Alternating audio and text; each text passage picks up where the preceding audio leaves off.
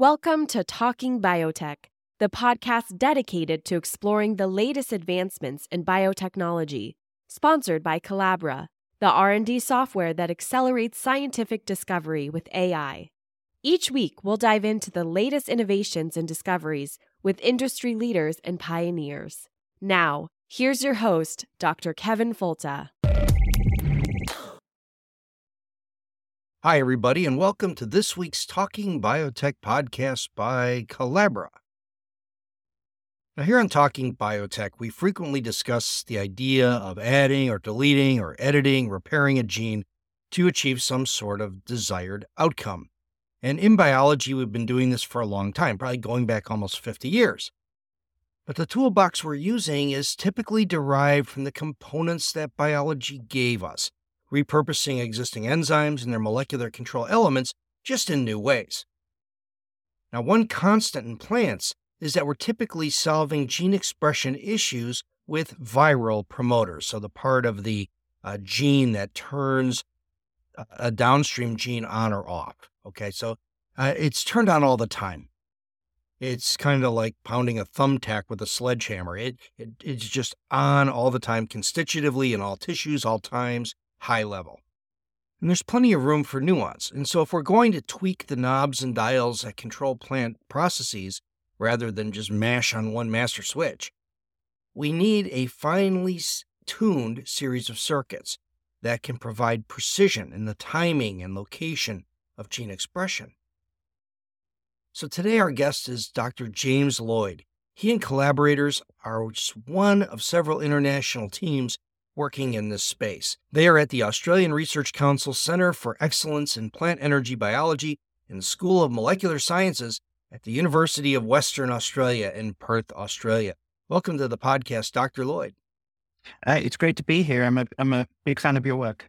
Oh, really? Well, that's, that's, thank you very much. I'm glad that you're here because this is a really cool topic that we really haven't explored very much on the podcast. So, when we're talking about the ability to reprogram a plant using a synthetic circuit.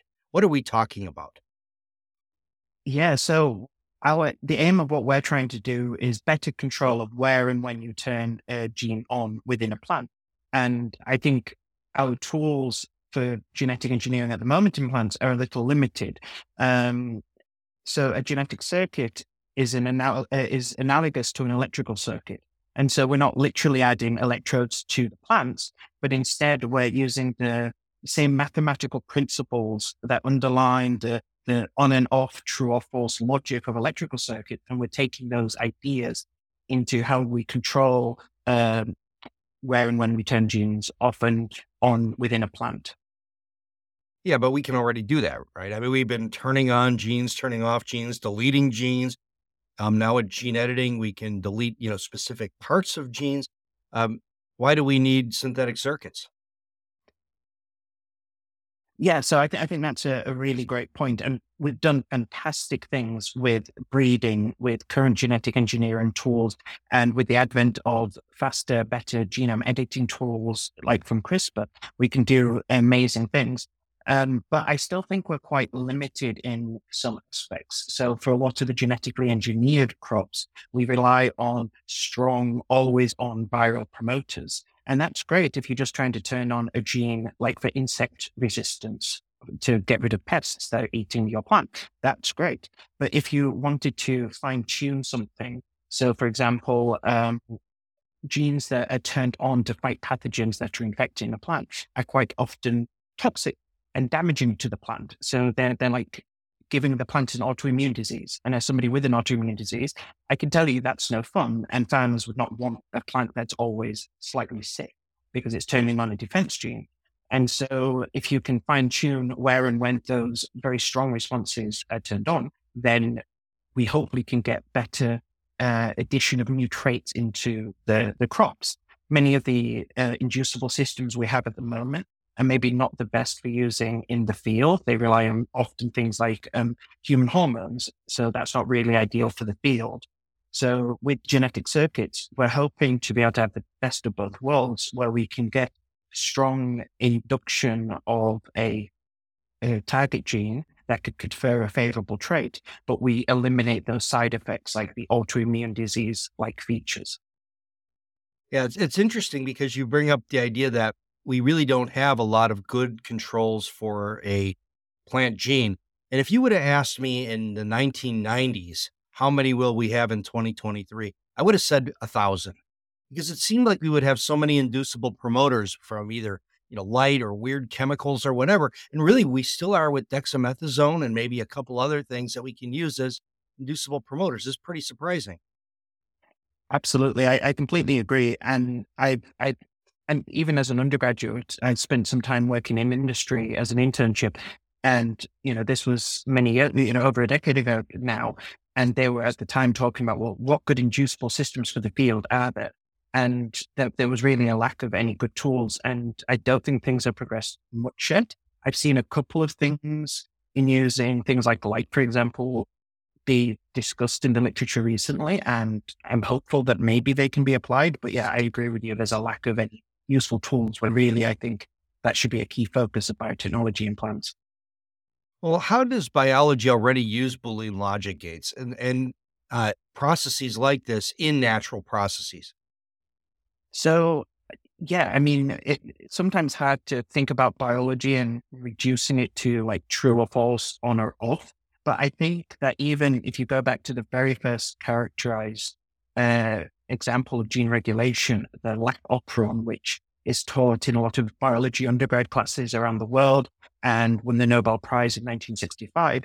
When I look at the lac operon, I immediately think, well, that looks like a gene circuit to me. So, you know, it's turned on by the specific sugar lactose, but then the preferred sugar, glucose, turns it off. And it even overrides the presence of uh, lactose to turn it off. So it acts as a, a dominant switch to turn it off. And that to me looks like what we describe in Boolean logic as an A implied B gate.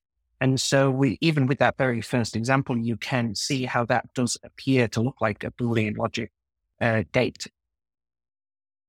Yeah, it's a, it's a great example. It's really kind of cool because we talk about all the different operons in you know our prokaryotic biology classes, and and really that's all they are. It's pretty cool stuff. So so what's been done already in plants using these kinds of recombinant circuits?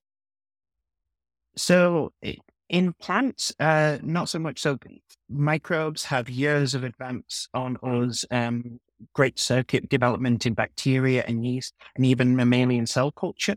But I think um, it's taken a long time for the plant field to catch up. I think part of it is that we lack a good cell culture system, which has really helped other systems. And so often we're working with either, you know, isolated tissues or um, plants or working with the whole plants, which have very long generation times. So they're, you know, it takes a very long time to grow them. Um, but for gene circuits in plants, uh, we've seen a couple of systems being published uh, last year, one from myself and my collaborators at the University of Western Australia in, um, in, in the lab of uh, Ryan Lister, where we uh, use recombinases to uh, turn uh, gene circuits on and off. We've also seen um, Jen Brophy at Stanford publishing an elegant system for gene circuits using transcription factors um, uh, in plants, as well as Jennifer Nemhauser's lab in America as well that has built some systems of um, gene circuits. Yeah, so let's go back and go through this step by step. Are these just specific promoters that are maybe synthetic or or that have been identified that interact with a specific transcription factor that's that has some sort of um, synthetic uh, domain or something that can be activated by a specific ligand or eh, are these things that are normally not found in biology that are placed into the context of the cell or are these just uh, things that already exist that get a little bit of a tweak to be able to control them? Uh, that's a great question. I think we see examples of uh, various different ways of doing this. And a really core idea for synthetic gene circuits is you want it to be insulated away from other activities within the cell. So you want at least some level of what we call in the field orthogonality, but really it's just a way of having it slightly separated away from uh, the rest of the organism. And, you know, it, maybe slightly off topic from your question, but um, one way I always think about it is when you're building an electrical circuit, you know, you've got to obey the laws of physics and the conditions that you're working with. But when you're working with biological circuits, you're really working with the laws of the cell. Yes, the laws of physics are fundamental, but within one cellular context, things can be very different from another cellular context. So, for example, some DNA sequences that, you know, turn on a gene that we call promoters, uh, these will respond very differently between different organisms, especially between plants and microbes or animals. They, they, they really do function very differently. Other genetic components are shared between these different organisms. So um, that's a really major um, uh, issue. But um, for many of the gene circuits, uh, they use different components. So, for example, uh, the circuit system that I led uses recombinases. So these are um, enzymes that go in and they can cut out a particular region of DNA based on a recognizing a certain sequence. And so we were able to build gene circuits where we were able to have a promoter that would turn on a gene. We have an output gene that we're measuring the levels of, but then we can put a sequence in between that to turn it off. But we use the recombinase to then cut that off sequence or out on demand. And so we can construct a simple one input switch where a recombinase is turned on in the cell. It goes in, it cuts out that repressive sequence, and suddenly you've got an on signal. You can also do it in reverse where you cut out the on signal and suddenly your gene goes off. And you can do that in a, in a very nice way where you get a strong uh, off to on or on to off transition. Okay, but what is the signal that activates the recombinase? Like the, the first signal that turns on transcription of the enzyme that either turns it on or off? So, yeah.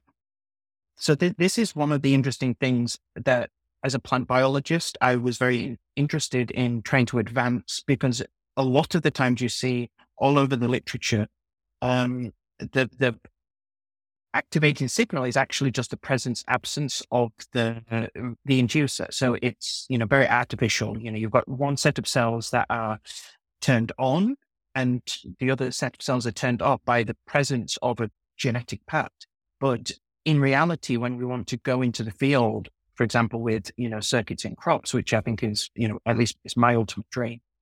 Um, we would want one genetic circuit that's present in all the plants and it would switch between the off and on states depending on the situations it's exposed to. So when we published our gene circuits work in Nature Biotechnology in 2022, um, we, a lot of our experiments were using the artificial on and off system by presence absence of the recombinase. Um, but we did also make some transgenic plants where we had an AND gate, which requires two inputs to turn on the signal. And in this case, it was in a whole stable plant, and we had one of the inputs controlled by a particular location within the root, and the other signal was turned on by a chemical inducer, one you've already mentioned, called dexamethasone. And so that uh, becomes an artificial inducer of gene expression in plants.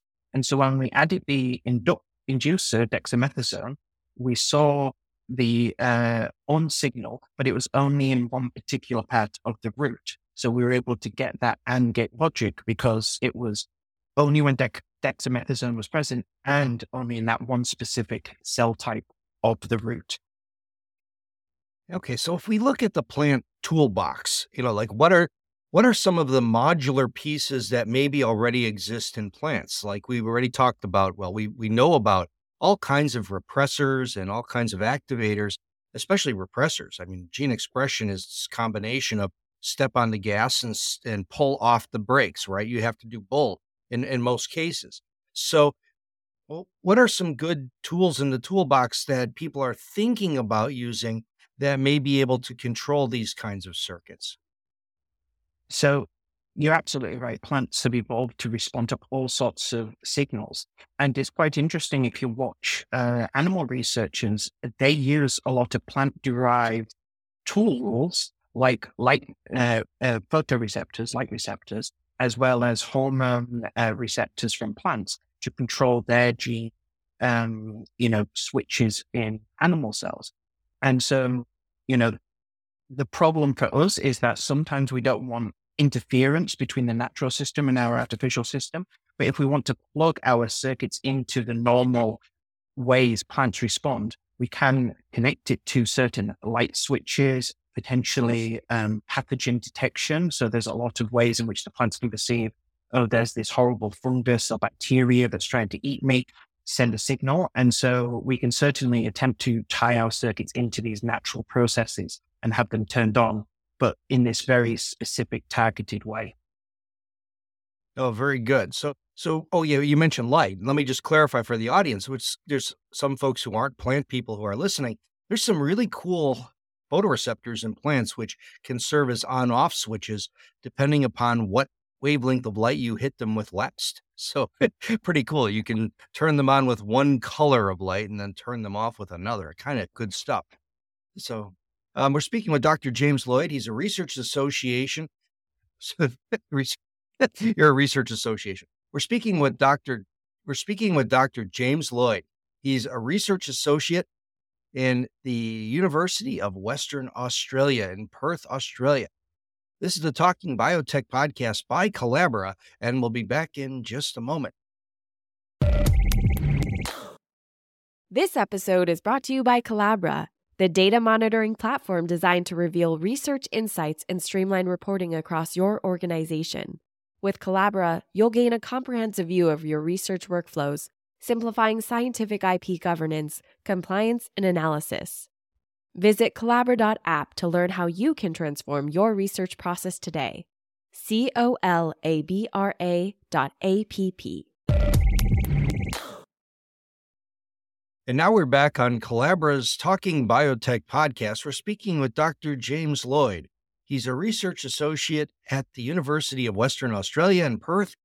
And we're talking about synthetic gene expression circuits and how we can have more nuance in the control and regulation of gene expression in plants and using some rather novel tools that maybe have existed for a little while in animal cell culture systems and uh, or at least uh, parallel uh, to what's happening in animal cell culture systems and bacteria and uh, we, you mentioned this term orthogonal. And, and so, what is orthogonality?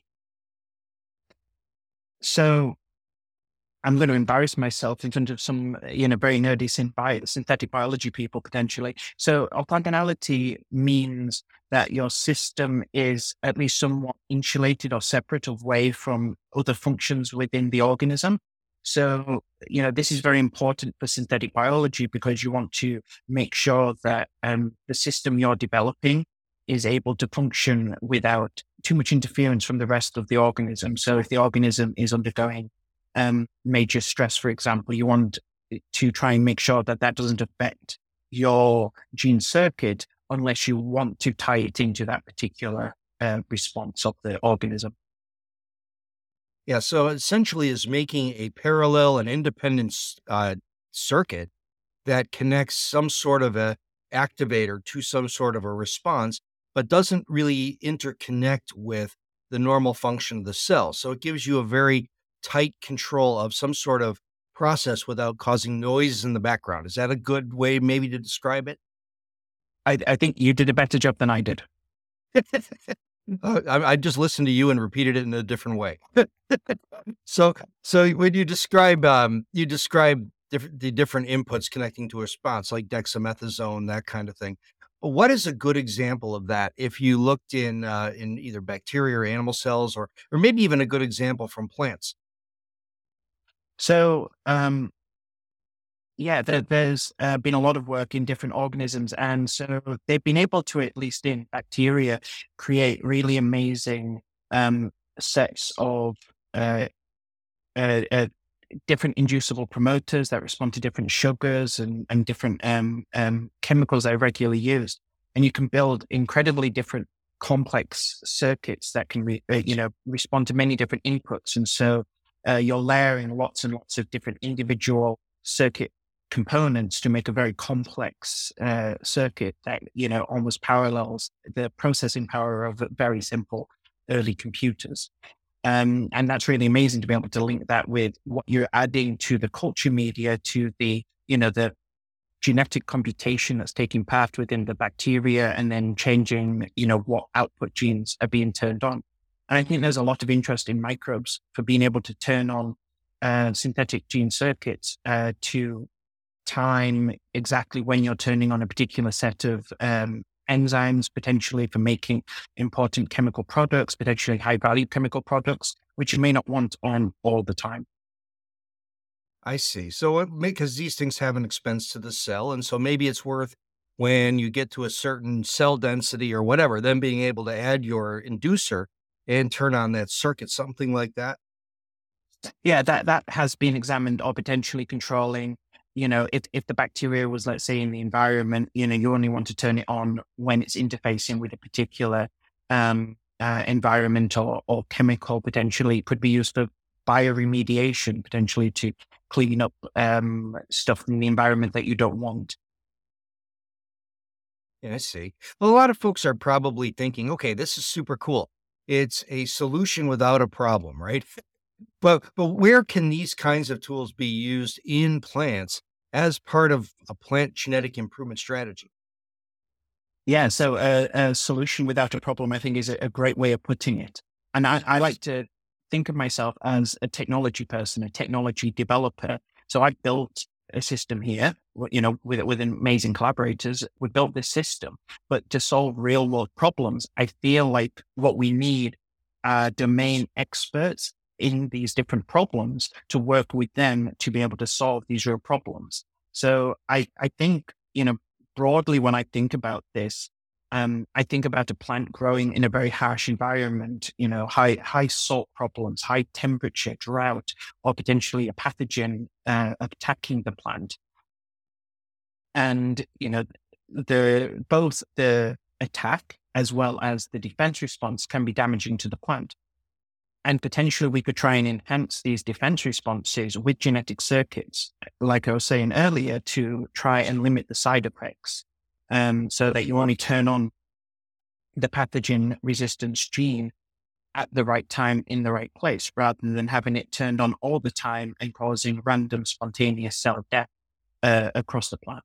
Another example would be, you know, if you had a very expensive um, chemical that you wanted to produce, but it was toxic to the plant, optimizing exactly when to turn it on would be great because there are examples where you try to grow um, it produce it in the plant and you grow up the plant and it just dies very early on, early on as a seedling because you know that thing is toxic and it's too much for the seedling to handle.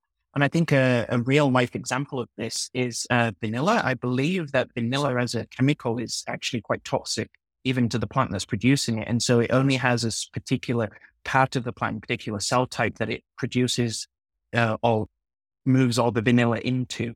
And so this safeguards the rest of the plant from the adverse effects of this. And so being able to do something similar to that with any chemical on demand in various different plants, I think would be a really nice uh, uh, goal for this sort of technology. Well, let's talk about your system, the system that you and your collaborators, you and your collaborators developed.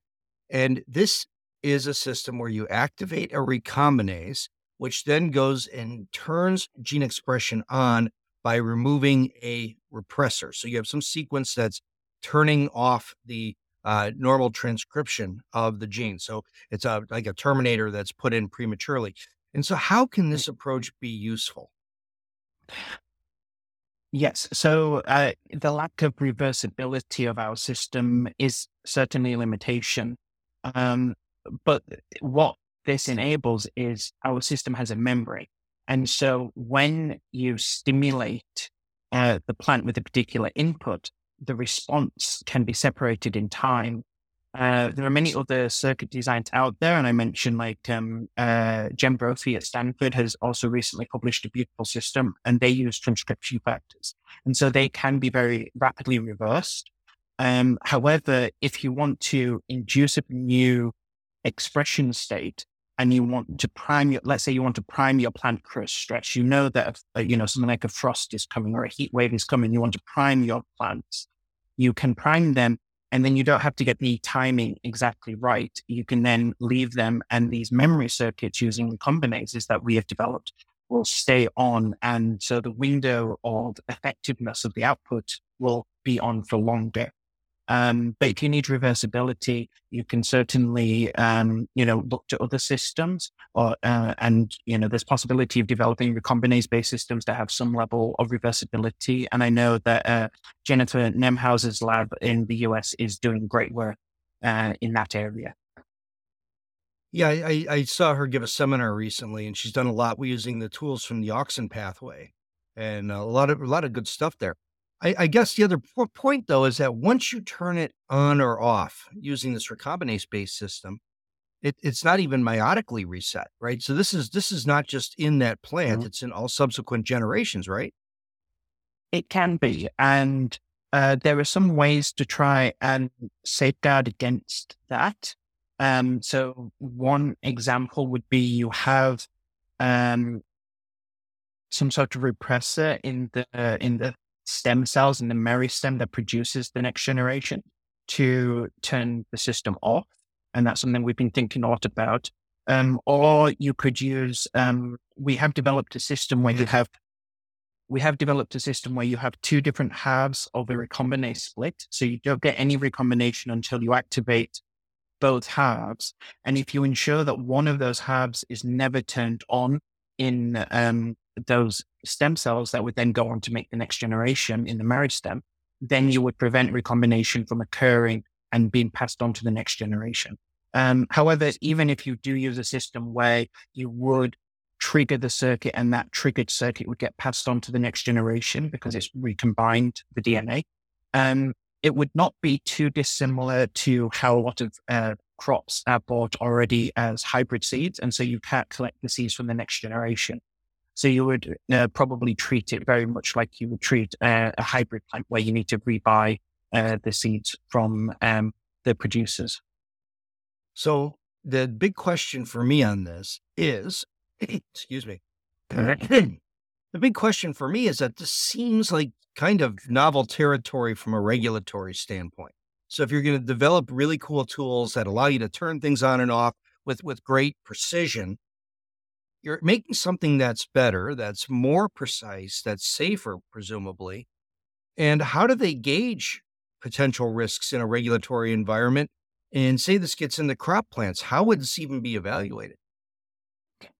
Yeah, that that's really interesting because you know obviously there's a lot of concern and fear over genetic modification approaches, and I think that it's really important, um, you know, anything here to be, you know, go through all the appropriate testing uh, processes and be compliant with the local laws.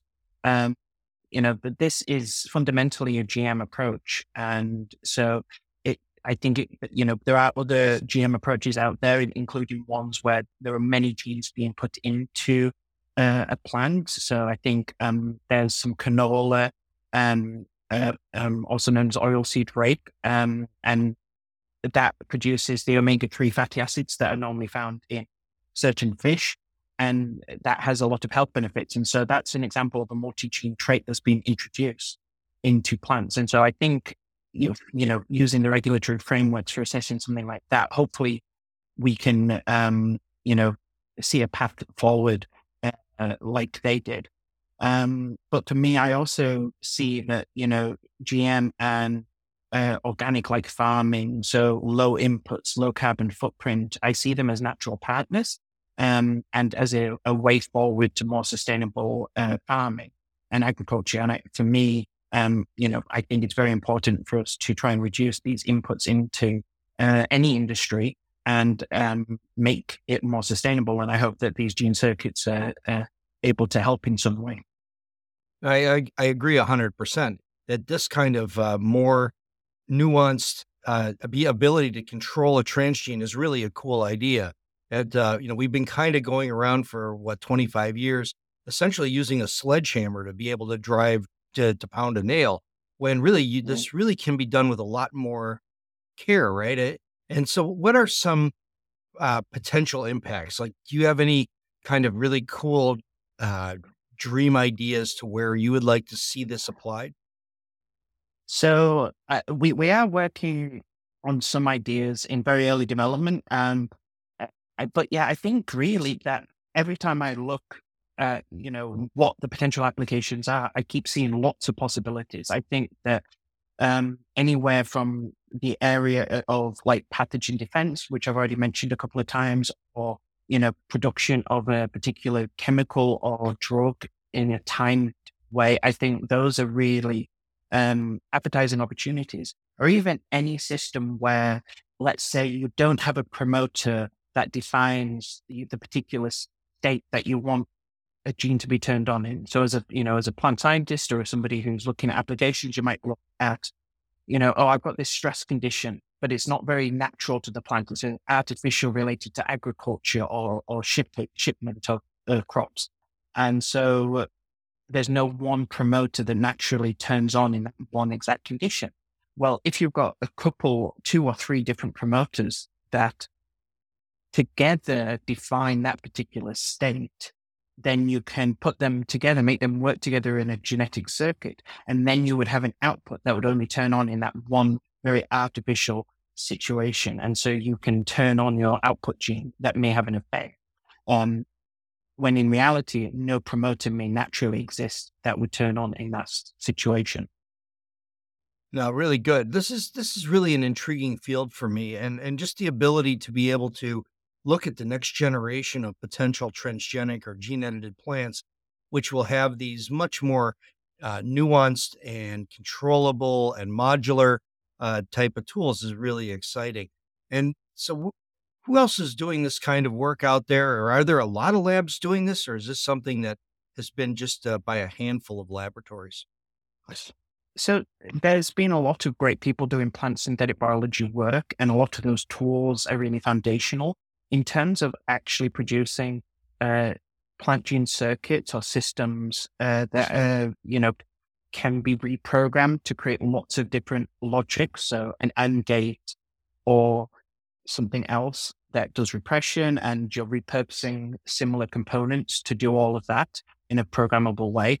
Um, you know, so uh, the Ryan Lister group here at UWA that I work with, um, uh, has been doing this. So we've got the recombinase uh, circuits out. There's a preprint out for some CRISPR interference based circuits that were led by my colleague Adil Khan, who's done amazing work there.